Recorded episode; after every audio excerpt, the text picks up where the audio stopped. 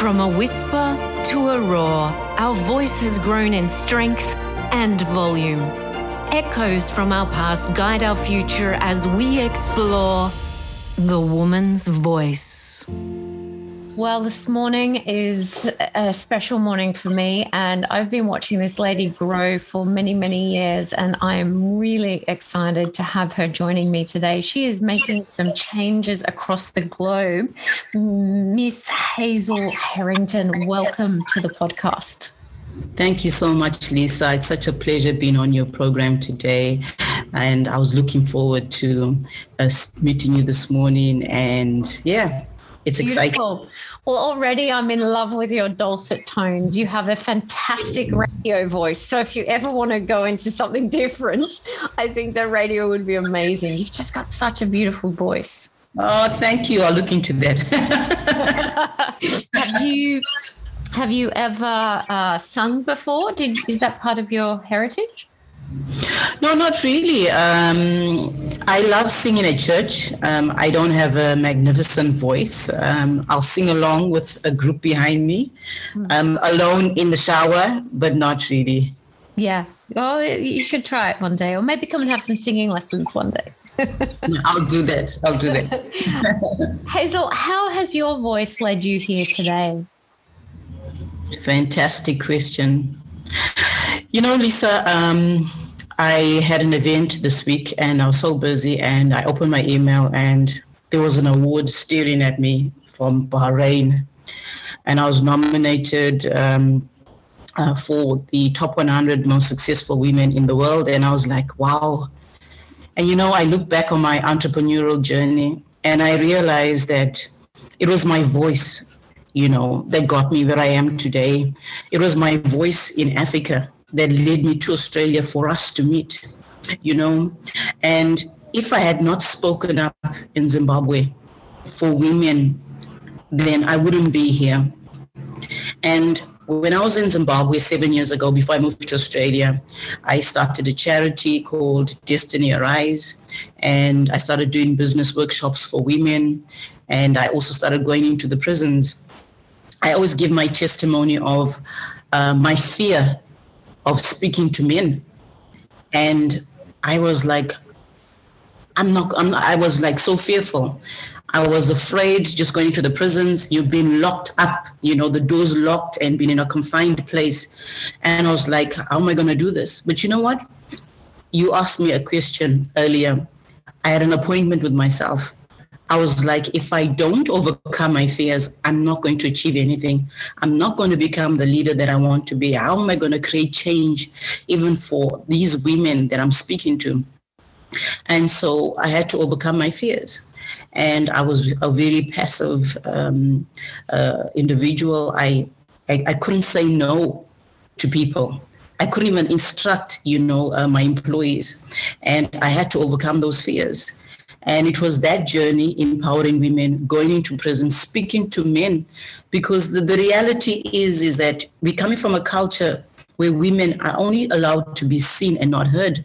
So what am I going to say to the men, you know? But guess what? They listened. And, and, and the first time I spoke to them, they started singing and rejoicing, and they were saying, You've got to come back. So, what am I saying, Lisa, is that there's that element of fear before we dive into anything, before we want to venture into anything, the fear of the unknown, the fear of what will people say, and the fear of failure. And you know, the first time I did it, it wasn't perfect. I'm sure the first time you started the podcast, it hmm. wasn't, you know. And what I love about social media now is that if if if you go online and you are your true authentic self, that's what people like and that's what people need to understand is that is that we have gone from that phase of wanting people to be perfect but to be authentic and unique. And the only area where it needs to change and i'm speaking to the young girls that are listening is the magazine covers you know? Mm-hmm. i was reading earlier on today about american idol and we've got a big girl singing there and she's been body shamed because of her body but she's got an amazing voice Mm. You're a singer. What has her voice got to do with her body? So that needs to change. As women, Mm-hmm. And I was disgusted that it is women that are body shaming the same woman, you know. So, yeah. Wow, you've just covered so many um, topics that I could go down the path of. But one, I suppose, that's most important to me is is about people getting women getting up on stage and feeling confident and not feeling like they're going to be shamed. I see a disconnect going on, Hazel, in the female empowerment community where it is all about supporting our sisters. And yet we're still coming up against that unconscious or conscious bias against judgment, women placing judgment on other women. And, you know, you talk about um, American Idol, but this happens across the board everywhere. How are we going to change that from a female perspective? Yeah, I think the only way we're going to change that is by shaping attitudes and mindsets because the reality is is that we learn this from when we're in school when we're young that everything I, I, think i mentioned it earlier that everything has to be perfect. You have to be perfect in order to get this role. And um, I'm, I'm going to say this out of love is that the sad reality also lisa is that a lot of people are aspiring to get to the top and they think that uh, by associating themselves with a celebrity and uh, by becoming a millionaire that's that's the definition of success. So it's mm. all it's all part of the, the, same circle of what i would say. And i've been there. I've interviewed celebrities. I've seen their lifestyles. I've been to uh, celebrity parties and been in a room with 40 or so celebrities. And i'm back here. They in la and guess what? I'm still the same person. It hasn't changed me. That definition of success, I'm still Hazel. And I've just realized is that people have different definitions of success. But what is success? What's your definition? What's your definition of success? Yeah. Success is about being happy um, uh, physically, mentally, um, psych- psychologically, and also happy with in, in, in your family environment. That's what I call success, you know, mm-hmm. and being with people that love you, you know, not people that um, they, they just uh, how can I how can I put it is that they want what you have but really don't care about you. Yeah, yeah, they use you as a stepping stone, don't they? Yes. Mm-hmm. What was the driving force? You've come from a country, and and I'm sure that you've got so many stories that you can tell about your country. But what was the driving force coming out of your country and coming to Australia that really made you become who you are today? Oh, I love that question, uh, Lisa. I was going through a um, divorce at that time, and it things weren't working I won't say divorce, but things weren't working at that time because I got divorced when I came to Australia. And like I said, I was a very uh, passive communicator and I, I couldn't say no. But why did why was I a passive communicator? Because when I did stand up for myself, I wasn't being heard. And then I said to myself, well, he's not listening to me. I'm unhappy. Uh, he's constantly having affairs and I'm, I'm, I, I almost had a nervous breakdown the last time I found a message in his phone. And so uh, when I and, and and this is the first time I'm sharing this is that when I when I confront him about an affair, he'd tell me that I'm insane. Mm-hmm. That there's something wrong with you, mm-hmm. and he'd play psychological games. Yes. And you know what? You'd rather keep quiet because he's he, and he'll even embarrass me sometimes embarrass me when he does uh, maybe flirting in public or something like why did you do that and he'd be like oh look at her she's insane yeah. you know and and so I, I i i got into a shell but then what happened lisa is that i had an appointment with myself and i said is this going to be my life and my and i was you know i left when my baby was nine months and I moved into another home that we were renovating because I said enough is enough. There was no physical violence, no, but there was a lot of emotional abuse. Mm-hmm. And so I moved out, and he was partying in the nightclubs, and I cried. I bawled out in the kitchen with my baby, and I said, But doesn't he want us? You know, it even brings tears to my eyes. Yeah. I cried for like two hours. Doesn't he want us? What about our family? Because we're three kids. Can't he see? I couldn't understand that somebody, you've got so much, we have, we had houses, eh, millions, you know, and I'm like, can't you see what you have? But he couldn't see. He thought he was missing out. Yeah. You know, in the world. And so, yeah, and then I decided um, coming to Australia. My family was here, and my family were amazing. They were like, come to Australia. Uh, you can't go through that. And uh, packed up my bags. And I'll never forget this memory when I got to the airport. And I heard a lot of things about Australia. You know, people say, oh, no, they're racist or they what, you know, because they watch the news a lot. but as I entered, you know, uh, the waiting area for our flight to Australia, the most friendliest Australians greeted me. And like, oh, look at the baby. And they're playing with the baby. And I was like, this is going to be a good trip. Yeah. Yeah. Yeah. When did you first realize that you have a voice that can help other women, Hazel? Yeah. Okay. So I realized that I had a voice that could motivate and encourage women in Zimbabwe before I moved. But at that time, my voice was only motivating and encouraging people on stage. Like I said, at home, I didn't have a voice, you know, to speak against such situations such as emotional abuse and stuff. And I hid it for a while. I couldn't talk about it because he was an influential man. And it was, I, I didn't want everybody to know that things were crumbling. But when I came to Australia, and I had a different mindset because in Africa they say to you know stay with your husband even if you're going through abuse, stay mm-hmm. with him. Culture says that you have to stay with him, but I said to myself, am I going to put my life and my children's life at risk by just staying with somebody so that people don't talk? But when I came to Australia, I went back to university at Griffith University, and we started talking about gender equality mm. started talking about um, you know culture and i had a paradigm shift and i was like i did the right thing and now i need to speak about this mm-hmm.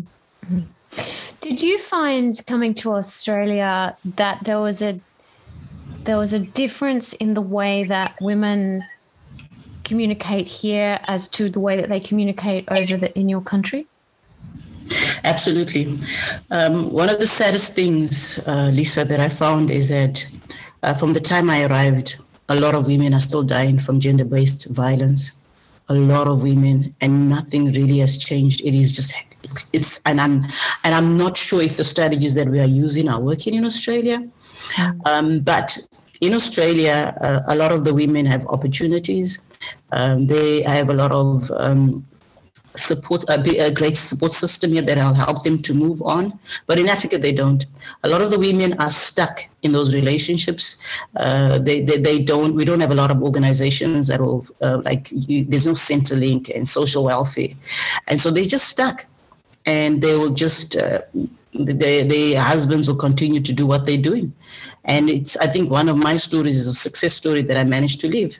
Mm. And uh, it's a sad situation and I'm hoping that we can be able to help in that area in the future. How do you feel your life experiences have affected the tone of your voice? you know, I wasn't a very nice person.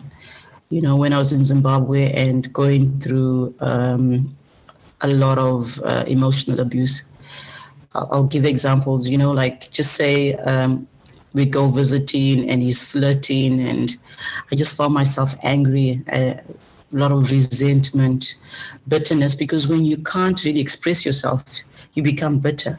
That's what happens with passive people. You become bitter. And then now when you have a glass of wine you expressing all your feelings. And so that's what would happen in my relationship. I suppress things when i'm sober you know and then when i decide okay listen let me express myself and then i'd have maybe a bottle of Moet, two glasses, and then I'm like expressing myself, and everything is coming out. And the next morning, he's like, ah, oh, so you really got drunk yesterday? I'm like, but didn't you hear me? I'm trying to express myself, mm-hmm. you know? Mm-hmm. Mm-hmm. That's a, a really interesting point that you raised that your experiences made you bitter and it changes the tone of your voice. Uh, and that can permeate into every conversation that you have. What was the moment that you realized that that tone was not going to serve you anymore? that you needed to shift that bitter tone? Lisa, do you know that when you have been problems in your relationship and you're unhappy, sometimes you, when you're speaking to the kids, you're shouting. Mm-hmm.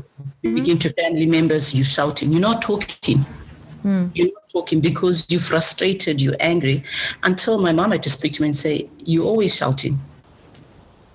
I'm always shouting. Really? Wow. Yeah, you're always shouting. And I'm going back to this example is that I'm around people. I'm worried about who is going to flirt with next, and I'm not even I'm not even concentrating on enjoying myself. My eyes are darting around the room. I tell you, Lisa, if you look at the person today and that person that was married, eh, you know what I mean, going through emotional abuse and all that stuff, I'm different. So you were in fight and flight mode essentially, then, weren't you? Mm-hmm. Constantly on the defensive. Yeah. Have you ever been afraid to speak your truth? yeah, um, I, I, always use this example as well um, when we in leadership uh, conferences. Is that in Africa it's different, mm. um, and I had to break out of that culture of where we only seen and not heard. And every time I spoke up in meetings with uh, male leaders, they would be calling me names. Or who do you think you are? Even sometimes bitch you know, on groups because an African woman must not talk. Mm. You must just be seen. And in some and in some countries, some positions, women are given that role, but they really don't have a voice. They just stay for show. And that's why a lot of them get in trouble, legal problems, because there's things that are happening back door, and the next thing they're going to court because they're really not in charge. Mm. Mm-hmm. Mm. How do you, you know, you said you said that African women are to be seen and not heard. Yeah. You now live in a country where that's not so much the case. However, there is still elements of that. There's elements of that across the world, right? Yeah. How this is a this is a culture that's been going on for hundreds of years, you know, mm-hmm. probably all of the time. How do you break through that belief system? So you know that un- unconscious belief system that's always there. What's your trigger to know oh i've slipped into that? Or do you still slip into that? Where you're you're really uh what am i trying to say? You're just afraid of breaking through that um i love your questions and I'm here to tell the truth. There's certain uh, things that I still can't say yeah. because I'm afraid. I'm afraid because um, I think uh, right now, because of the policies, rules, and regulations that are constantly changing, you've got to watch what you say, especially in Africa. It's not the same as in Australia. So even as women, and, and I think generally everyone, you've just got to watch what you say. Um, Africa is all about culture. So there's still some things that, even though they're different in a developed country, you can't just say it even to your parents. You know, you have to respect your parents. You got to respect your elders. Do you know that in Africa, and everybody from Zimbabwe is watching me in the Shona culture, you cannot confront your elders. They're allowed. They're allowed. Mm. You know, to make mm-hmm. mistakes, and they're allowed you know, whereas in Australia, you, you like, no, no, no, you call them out. Yeah, that's wrong, mom. Mm. I appreciate what you say there. But in Africa, that uh, in, they saying Shona they are my wako. You know, you got to respect her, respect mm-hmm. your elders, you know. There'd be some cultures that you want to actually retain wouldn't there there's some cultures that you you feel very deeply about how do you define what to keep and what not to keep Oh my goodness. I think that's the question. Do you know, um, I come from Zimbabwe, uh, a country with amazing culture. And sometimes I, I say to myself, I regret um, coming to Australia because of this, this, this reason. I look at my family members, some of them, the things that they're doing. There's some good things that you can take away from your culture. And then there's some things that, um, you know, we say, listen, it's time to change. Things have changed. Technology is changing. Mm. But then when I look on social media, and you see, people in Africa don't understand sometimes how social media works. I mean, all the nudes that are going on, and they don't realize that these things are going to stay on the internet forever. People are looking at this for them to get jobs. And I mean, recently in Africa, in Zimbabwe, you had um, a video go viral, you know, of a sex video. It's starting in Africa, you know, and it's it's a big thing, and you know, so a lot of change is happening. Some good, some bad. What do we keep? Mm. And um, it's hard to say it's really really tough. And I, I, work with a lot of different cultures and i do find that while you're grateful to be here in australia that deep-seated connection to your roots it's difficult to uh, be able to carry on what you'd like to keep and what what you need to let go of. Has your voice physiologically or internally ever saved your life? Yeah because um, how can I put it this way? My relationship never really got violent, but when I when I talk about standing up for myself in the beginning, I couldn't do it, but in the end, I did because now when I left, they obviously uh, there was uh, at some point where you've got to come back home, and I just had to stand up for myself and say, "Listen, I'm moving on."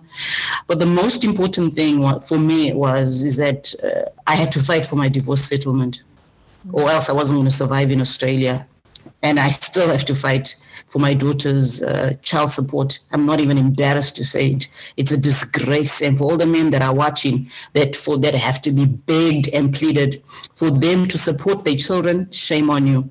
Yeah. And I had to fight, and I and I got it, but through. Uh, an ugly battle, and I didn't even get uh, what was due to me, you know, on the divorce settlement. I was arm twisted and and I would say bullied to just accept what I was given. Mm-hmm. And that's life, isn't it? Mm-hmm. And uh, because of the legal system in Zimbabwe, the lawyer that he had, and I'm in, in Australia, I mean, my kids can't even come to Australia now. That's the fact. And because he, uh, of the legal system there and the fights that we have, and I mean, it's just ugly. So, yeah. If you hadn't had left, what would have been the ramifications for your daughters? Um, and well, their their voice moving forward. Yeah. Oh, okay. Um, for me, and I'm just being very direct and honest. The fact that my daughter has grown up with me and she she didn't have to. Uh, I told you I left when she was nine months. She didn't have to see the ugliness of the relationship and think this is how a marriage is. Mm-hmm. And plus, um, I'm, I'm not trying to. Uh, make out my ex-partner as this wicked and horrible person, but that's not a good environment for any child, and even a, a, a mom that's always unhappy and crying with a nervous breakdown. When I say nervous breakdown, I'd shake yeah. He even said to me, You shaking. Hmm. What do you think? so back to uh, what you're saying. And I've, I've got an amazing daughter, um, uh, Whitney. She's 21. And uh, we talk about these things. Uh, unfortunately, she has not been able to come to Australia. It's been a struggle. I have to go and visit them. That's the fact, and that's the truth and but now she's at an age where she can travel but because of covid for the past two years uh, i've been stuck here. And so she actually wants to uh, she's doing psychology at university. And uh, she actually wants to address these issues because she also went on her journey because divorce is ugly. There's certain things that kids go through. So because my daughter my son they were a bit older and so there's certain things that they went through. So she wants to help um, youth that are going through uh, um, with parents that are going through divorce you know. So it's it's it's it's turned out for our good in a way. Do you like the sound of your own voice? No. I don't know if anybody likes the sound of their own voice because you know when you come here I really never really noticed the difference when I was in Zimbabwe, but it's it's so obvious when I'm here. I meet people and some of them say to me, oh, "I love your accent." I'm like, ah, I wish. Because you got to change it with, with different people that you speak to because some people can't really understand understand you. Mm-hmm. Um, but uh, I've realized that you have to just be authentic and true to yourself. So I'm just myself. I think your accent's completely fine. Uh, but what I do really love about your voice, and I think that's what's resonating for the listeners today, is every voice has a top, a middle, and a bottom. And particularly here in Australia, most women generally only use the mid to the top layer of the voice. And listening to your voice, you've got all three layers, which is really strong. And, and what's coming through in that is that beautiful authoritative tone and you've got you're connected to what some people perceive as a more masculine tone you're connected to that and that's really commanding have you ever thought of your voice like that um, in a way, I actually get along more with um, men. Um, I have a lot of female friends though, but I've got a, a strong character. It's because of, um, uh, I think, my destiny and the purpose. And I truly believe that uh, most of this is, is for even where I'm going. Mm-hmm. And, and, and I'll always say this because I'm a woman of faith is that my destiny, a lot of people don't understand my drive and uh, they think I'm, I'm, I'm, you know what I mean? I'm a, a go getter and I'm always, but you know what? I really have an assignment. I'm 45 and I've got an assignment. I'm called to a people and a nation. I I'm I'm not uh, I'm not the ordinary woman. Yes, I'm a success story. The awards, the accolades, it's not really what matters to me. Uh, I always say that uh, by the time I'm dead, uh, the first thing that's going to be important to me is God saying, "Well done, thy good, good and faithful servant." I walked in my purpose. I pray about that every day. Mm-hmm. The second thing is that I made a difference in women's lives. You know, I'm talking today not because I want to, uh, you know, uh, put somebody to shame. No, it's okay to be yourself and to talk about and share your story because your story is going to help another woman who's stuck right now a woman's watching and she's stuck in a, a terrible relationship because she's worried about what people are going to think.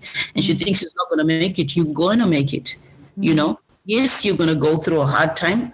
And that's the problem is that a lot of wealthy women women that are comfortable you don't want to struggle. I struggled so much. I'm still struggling. Australia is not a very easy country. Ask all my friends and people that are close to me. I'm a single mom and it's not easy but guess what I'm happier. Hmm. Not to say that I'll be single for too long. Hopefully, that's going to change. yeah, soon, soon, soon. I'm actively dating. excellent, excellent. If Oprah's voice was a color, what color do you think it would be? I think Oprah's voice, if it was a color, it um, I would say it would be black. Not because uh, of anything dark and evil, but I think she is an advocate for the empowerment of Black people. Mm. And so her voice would always speak to the Black community and trans- bring transformation and change in their lives. I mean, it will make a bigger and a greater impact rather than any other race, I believe. So, what color do you think your voice is? I think the same as well. Mm. Um, I am right now um, working on promoting gender equality in Africa. It is actually going backwards. It's it's it's really bad, and so I'd like to believe that my voice right now will bring transformation and change. Um, my success story will help the ordinary women and give them a chance uh, to take up middle management roles in Africa. And yeah, we're not talking only about Zimbabwe. We're talking about um, Niger, um, uh, um, Nigeria. Some countries are doing so badly, and we want to help. And it's not going to only take me, it's going to take governments, CEOs, uh, local heads of communities, you know. So I, I always say is that you need to find out who you call to and sometimes it's surprising. Like I said to you, I received an award from Bahrain and I was like, wow, you know, I'm, I'm, I'm always sharing, ministering, and people are watching. Mm-hmm. And, I, and I think, Lisa, another thing is that it's not about the likes. You know, I've got a lot of different social media platforms. It just takes one person to see what you're doing to change your life. That's right. That's right. You know, one of the greatest compliments, and I haven't shared this story on the podcast, but hearing you talk about Oprah and, and that's black and that your voice is black and you're represent, representing the black community. I was working with a man from the Juilliard School in New York, and he said, when I was singing, one day I was singing a Negro spiritual, and uh, he said to me, If I closed my eyes, I would think you are black. And it was the greatest compliment that I could ever have had because I'm deeply, deeply affected by the resonant tone of and the suffering of the the black community across the world. I don't know why I'm super sensitive to it. Maybe in a past life I was black. I don't know. But it's posed a question in me today of if we took your accent away, I can still hear that you're black. yeah. And, and, and I think that yeah. there would be a lot of people that can hear that you're black as well. Yeah. Without people even seeing you, mm-hmm. do you mm-hmm. mind me asking, is that bias that you get even in your voice? Is it affected in your voice? Do you get pushback sometimes? Wow, I love your questions. no one's asked me these questions before, and I love it. Yeah, I had a terrible experience in Australia. I called a, a very high class restaurant to book an event. And because of my voice, uh, you already could tell the attitude. They didn't call me back. And because who knows, maybe they don't want black people doing events there. I don't know. Um, sometimes uh, when you call in for a set, it's usually for bookings and, and for stuff. Uh, bookings for events, uh, bookings for stuff, and you can already tell the attitude, you know, on the other side of the line. That listen, I don't really have to be respectful. I don't really have to call back. This is probably somebody black. That's. So, so you're saying that just because you're forthright and you're very direct, mm-hmm. and they can sense that you are black or you're, you're from South Africa, that they give the bias in that regard. Yeah. Okay. I'm from Southern Africa, but from Sorry, Southern okay. Africa. Everybody says that. Don't worry correct me. yeah, but not because I'm I'm very direct. Because when I'm when I'm calling, uh, uh, it's just I'm calling a hotel and I'm saying to them, listen, um, which is what I did. I'm interested in doing an event at your hotel. Okay, um, uh, what's they give you give them a whole thirty minutes of your details, and then they never call you back. You know, or they're not even serious about it honestly that makes me want to cry because you know we're so focused on the fact that the, the, the, visual impact, I think, of being black, but we're not thinking about the fact that you can't even make a phone call and get that across a booking. I mean, that's just insane. Yeah. yeah. You know, if we could talk about our experiences of just being black even if you go and you you you, you also looking for accommodation sometimes and you ask for a form and people's attitudes towards you it's but you see the thing is that i i always say to people that say australians are racist. Here's the thing you also get some people coming from other countries that have now become australian that have that mindset and they've gone through and and and, and they and they just don't like black people. But they're now Australians, and it's sad, you see. Mm. So, yeah. Incredible the layers on the way that it's impacted impacted the black lives um, across the world. What woman's voice was the biggest influence in your life growing up? Wow. Um, I would say, okay, because I'm 45, but I would say uh, growing up, not so much. But I would say uh, between the ages of 20 and 30, definitely uh, Joyce Meyer mm-hmm. and Condoleezza Rice. I'll tell you why. Uh, Joyce Meyer uh, changed my life a lot. She's a Christian author and a Christian pastor. I read one of her books, and um, it just changed my life because she doesn't have a victim mentality. She was abused as a young girl for years by her father. But you know, she didn't sit back and feel sorry for herself. Didn't contact. I mean, so obviously she was bitter and angry and asked God, why did this happen? Mm. But you know what? She decided, listen, I'm gonna make a life of myself. I'm gonna turn my pain uh, around and inspire others. And she's doing it till today. She forgave her father. Uh, you know, forgiveness is everything. Condoleezza Rice.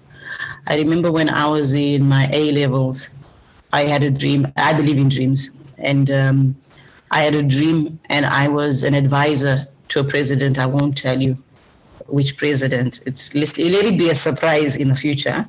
Okay. and I had this dream, and ever since then, when I look at Condoleezza Rice, she was the first black woman uh, state uh, secretary of state. She was the first woman uh, uh security advisor in, in, America. I just wanted to be like. I'd watch all the time, and I and I said to myself, if she can do it, I can do it. And so she's always been an inspiration. And now with uh, Kamala Harris is the first black woman um, vice president. She's inspiring me you know. Look, I, I did a little hallelujah dance. I do I do think that if there's any time in the in the history of the world that this is this is the moment that we can actually come up underneath her wing and just and just rise and make the change. How do you tell tell us how you feel about having that that first woman? Wow. Um, I love Kamala Harris, and I'm blessed in, so much to have on the cover of our first issue of the presidential magazine. So she'll be featuring on there, and that'll be coming out uh, for the American special uh, 1st of July celebrations. Mm-hmm. And so, um, oh, she's such an inspiration. Actually, my, my, my, my dream job is to work with her you know mm-hmm. and I've, I've, been telling everyone so anybody watching they can make it happen i'm here I actually do know people that know her, that, that know people know people, and, and and they say that she really is one of the most beautiful human beings. And there's a gorgeous backstory to her story as well um, that I think I hope will people will become aware of and understand who she really is. Because I think that she, you know, when I first heard her speak, again, see, I'm going to say this, and I hope I don't cry in this, but when I hear black voices, all I see is color. Mm-hmm. And when I saw her or heard her speak, all I saw was rainbows and hope. So I just, I think it's really interesting that you would even describe your voice as black, and I understand why. Mm-hmm. But I don't see it like that. Yeah. This amazing rainbow of color. And so she just is the epitome of where I hope the movement goes to. Yeah, I just want to add is that one of my favorite moments with uh, Kamala Harris, I mean, that I've seen is when she said, Excuse me, I'm speaking, Mr. President, I'm speaking. Do you know that that is somebody who's assertive? A good example of somebody who's assertive, who's standing up for herself, expressing her feelings with no pressure to be perfect. You know what I mean? And no, and no, no, it doesn't have to be a a, a negative, bitchy tone either. Yeah, it's yeah. just excuse me. I'm speaking. I'm speaking. Yeah, that's all it has to be. There's no hate, there's no malice, there's no anything. Change my life. I love that. Thank you for sharing that. Mm-hmm. That's that's beautiful. Do you suffer from the imposter syndrome in your head? Um, I think the imposter syndrome. I think every every person at some point has suffered from the imposter freedom sorry syndrome. You know, trying to be perfect, and Lisa, what's happening now with social media? We all need to be very careful of trying to be people pleasers. Mm-hmm. And if if we post something and nobody likes it, then I've got to, I, mean, then maybe they think I'm an imposter. Maybe they think that you have that self doubt. Maybe I'm not good enough because that's what the imposter syndrome is all about. I'm not good enough. I've got to keep proving myself, you know. And so, and I think we need to be careful in that likes have become a, a, a way of a, a, sense of approval for some people. Uh, Mm. Yes, yeah, yeah, yeah. Some people are addicted. You know what I mean? Or if I don't get a certain amount of likes, it means I'm. It's just insane, you know.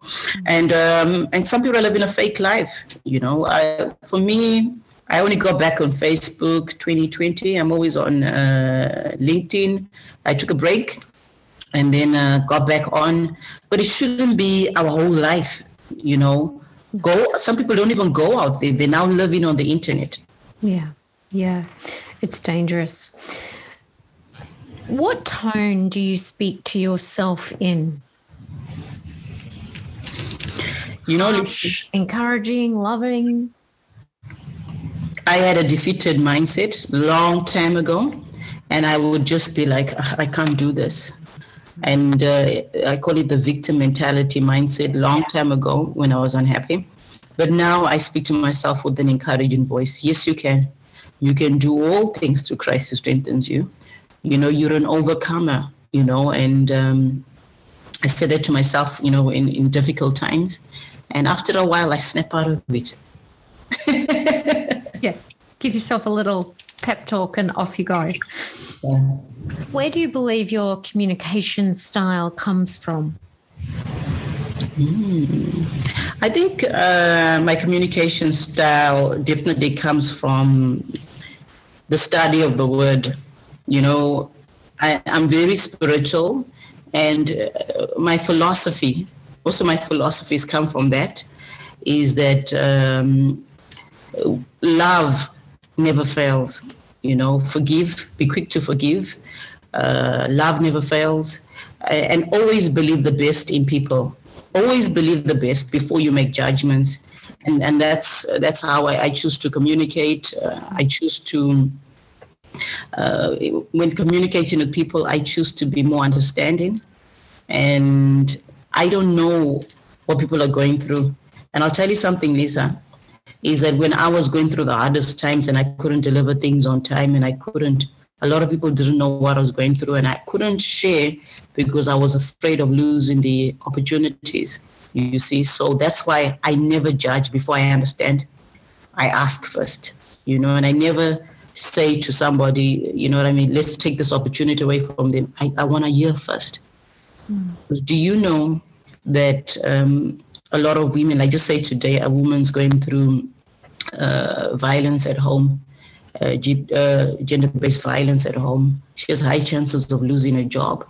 But if companies can just support her and find out from her how much time do you need, you know, it's a reality. It's not something that we're hiding from. And she's good. Mm-hmm. She's good at her job.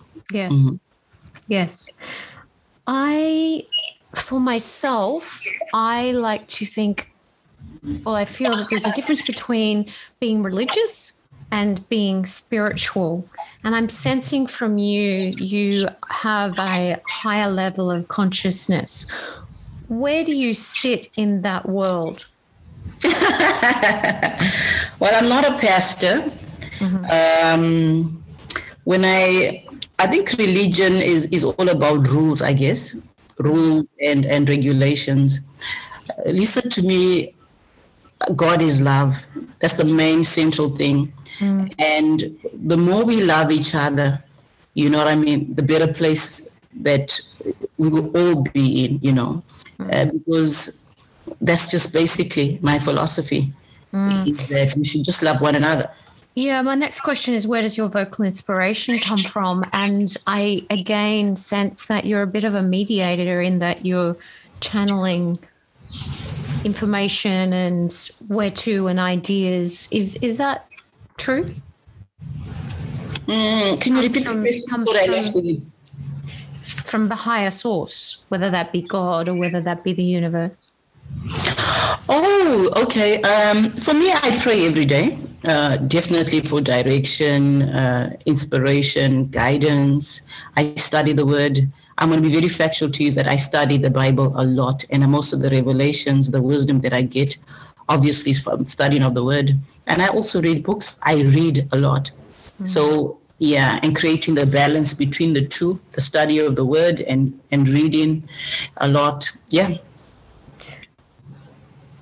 thank you, because I think that's important information for people to understand that you are getting your inspiration from something outside of yourself. You're not you're not here alone. And I think that's an important message for people to understand today that you're never alone. Yeah. Never alone. What do you do to make sure that you're in the best possible physical condition that you can be for your leadership? Yeah. You know, when you don't exercise, uh, and uh, for me, it's definitely first thing prayer and exercise, and then the rest of your day just goes smoothly. Mm. Mm-hmm. Absolutely. So you're you're out there exercising all the time. Do you do anything for your voice? I sing. Mm. I sing at church. You know, one thing that uh, uh, people need to know about me is that I love praise and worship. Um, why I say praise and worship? Because it's just it's not uh, rock songs that I sing to in the morning. I'll sing to songs by Hillsong Church, Elevation. It lifts up my spirit. Some people do yoga for me. I praise, I worship, and I sing loud. I sing loud a lot. now let's let's touch on that because that that's that's my world, right? You've just you've just yeah. tapped into something that you're really raising your vibration by singing out loud and, and being heard. That that is a way and i want i want everyone to please listen to the tone that hazel makes in her voice. That yes it comes from her culture and her upbringing and her physical makeup but it's also the fact that you share your voice. You're willing to share that vibration with the world, and that strengthens your voice. And you've got to be willing to be heard. Okay. Yeah. Whether it's the best singing voice in the world is irrelevant. Okay. But that strengthens. You know, I grew up on a farm, and because I grew up on a farm, I was always hollering out to the horses or to the cows. I'd get up on the water tank and I'd sing out to the world. And I would imagine growing up where you have that there's that element of projection that's also happening in in Africa. Yeah, uh, Lisa, uh, there's a difference in singing a song in English and a song in Shona. I can't explain mm. it to you because I our, our our language is Shona. When I sing a song in Shona, it's it's it's it's deeper and has a, and has a deeper meaning to me. But when I sing it in English, that's okay. But there's something mm. that, and that's why we dream in our in our in our in our language. We don't dream in English sometimes.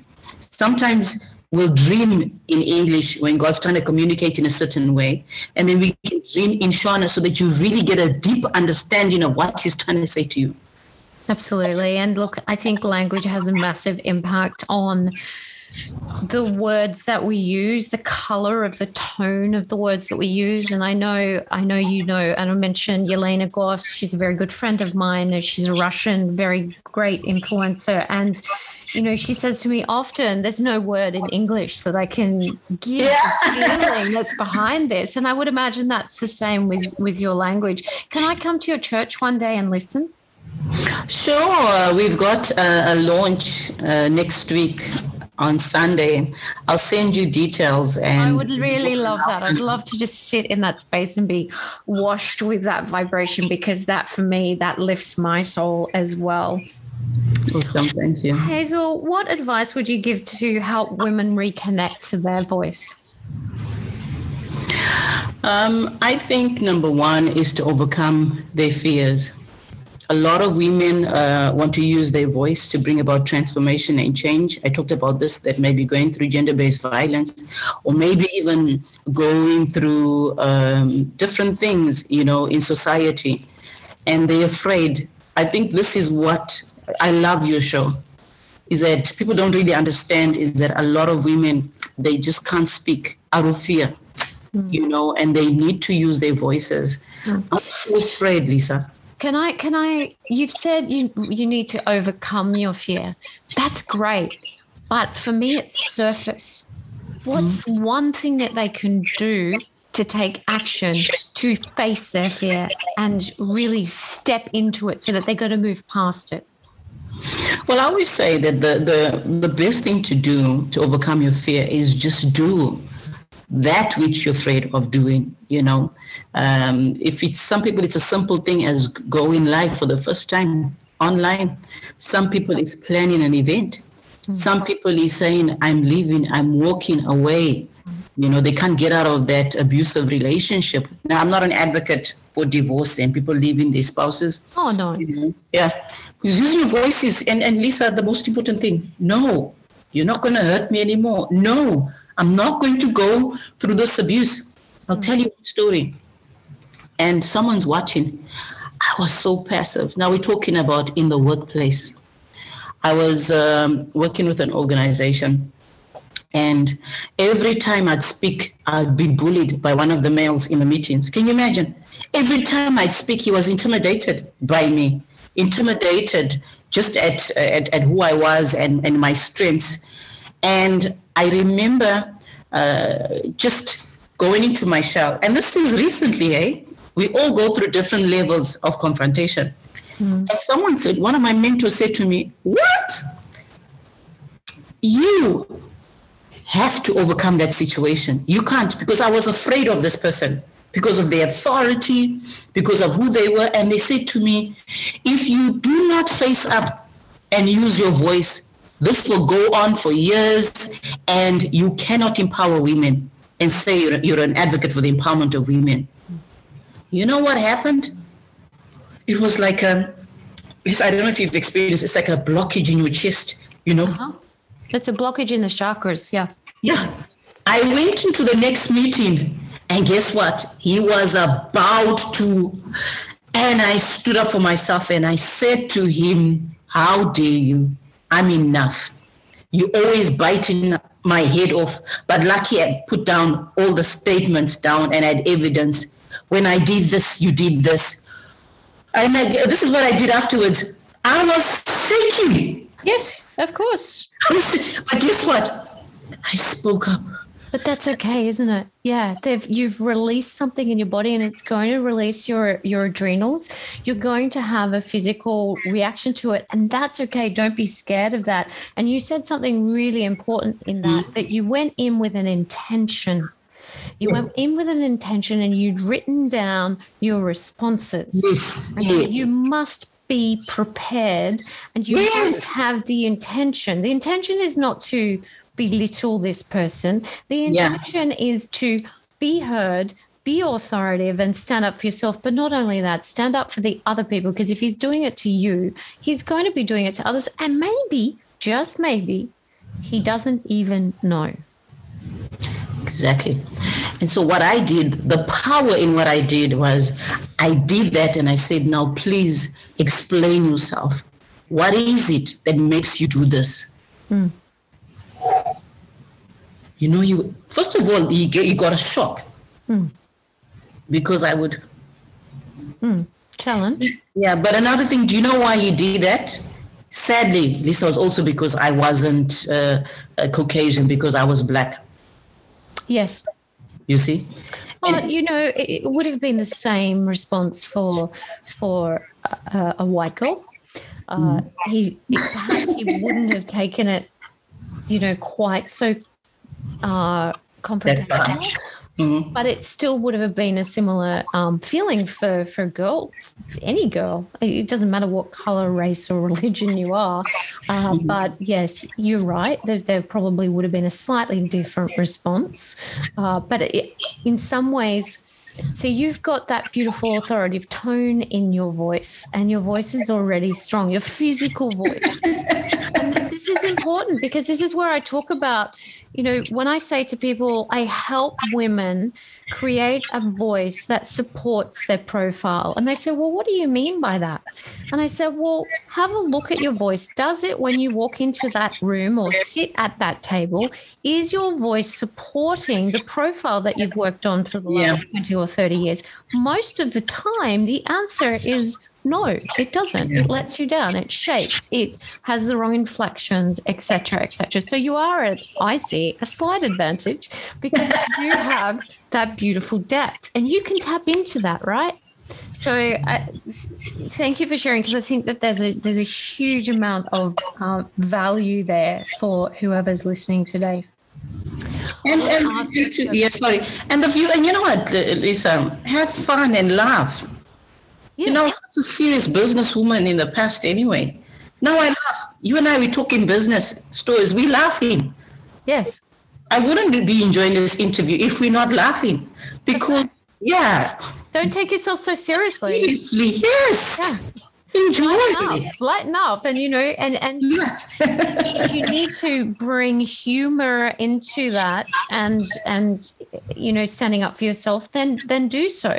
Find whatever works for you. I think that that for me is the most important. And the other thing is and i hope that you'll agree with this facing your fear is one step at a time. Just do one yes. thing.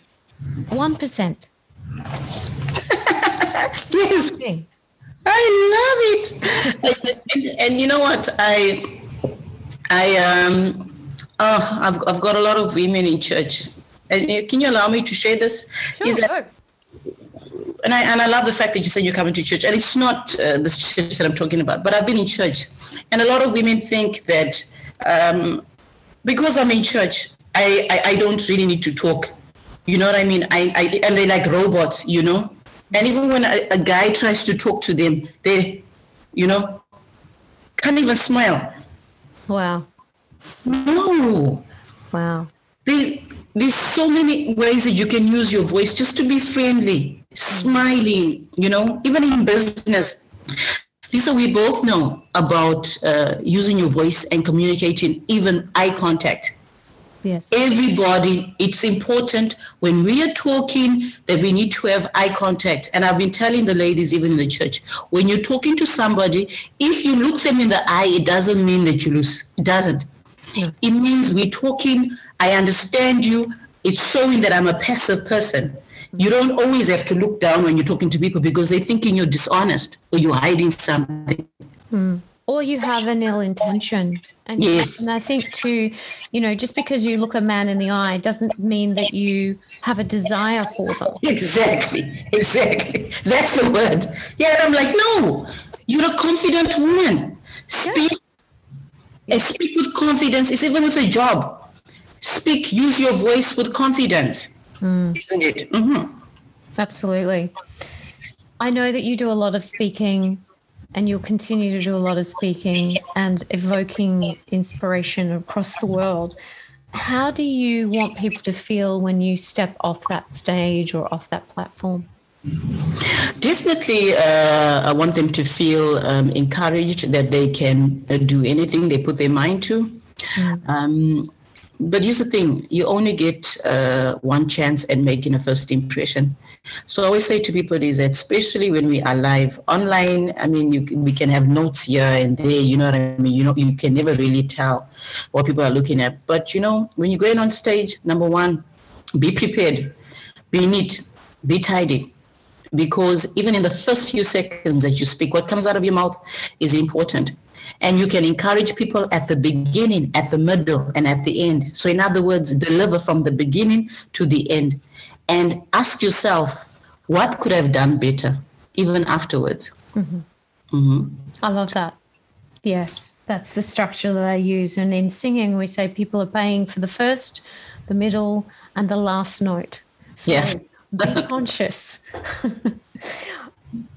It's been an absolute delight to talk to you, and I feel like I could talk to you for hours and hours. But I want to wrap up now and ask you what's next for your voice and your business moving forward. Okay, so um, as the founder of Herrington Publications Worldwide, uh, we've uh, opened a new chapter in our business and we are empowering women in Africa. And that's with Lady African Power. I just realized after being asked to speak uh, last year from between December and May this year to many, many women's events, and after doing research, that gender equality is going backwards in Africa. And I'm like, no, I, I do work in Africa, so we need to change that. Still be publishing magazines, but uh, definitely working with governments, lobbying for new policies and regulations that will empower women.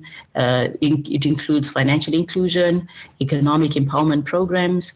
Uh, South Africa and Rwanda are doing well, but we're not where we should be. Lisa. And I believe that that's what I was born to do creating change and being an advocate for the empowerment of women in Africa. Mm. Well, I'm going to make sure that everyone can follow you and get access to your magazine. And I wish you every success in everything that you do. And I know that you're making uh, an impact with everyone that comes into your path. Oh, thank you so much, Lisa. It's been a pleasure being on your podcast. I've had so much fun, and I love being uh, on podcasts and interviews where we just have fun and we just authentic and real. Yeah, keeping it yeah. real. That's what it's all about. Yeah. Mm-hmm. Thank you. Thanks for joining me today to strengthen your voice. You want to be heard and you deserve to be heard. We're here to make sure that the woman's voice is heard. I'm Lisa Lachlan Bell, and together we are the woman's voice. Thanks to our official sponsor, The Voice Straw. For more information on your voice, go to thewomansvoice.com.au.